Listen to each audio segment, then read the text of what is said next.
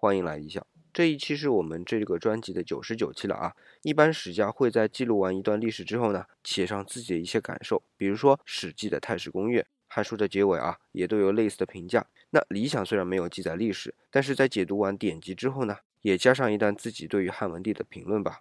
那我们都知道啊，汉文帝的文是谥号，是他死后人们对于他的一个总结。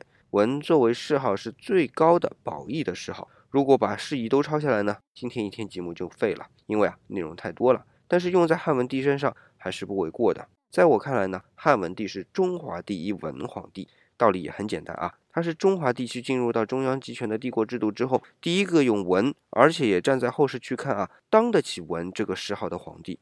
不论是政治的稳定，还是对于天下子民的仁慈，在各个王朝的帝王中啊，也是绝无仅有的。另外还有一块啊，一直被后人所忽略的，就是汉文帝对于帝国经济制度的贡献。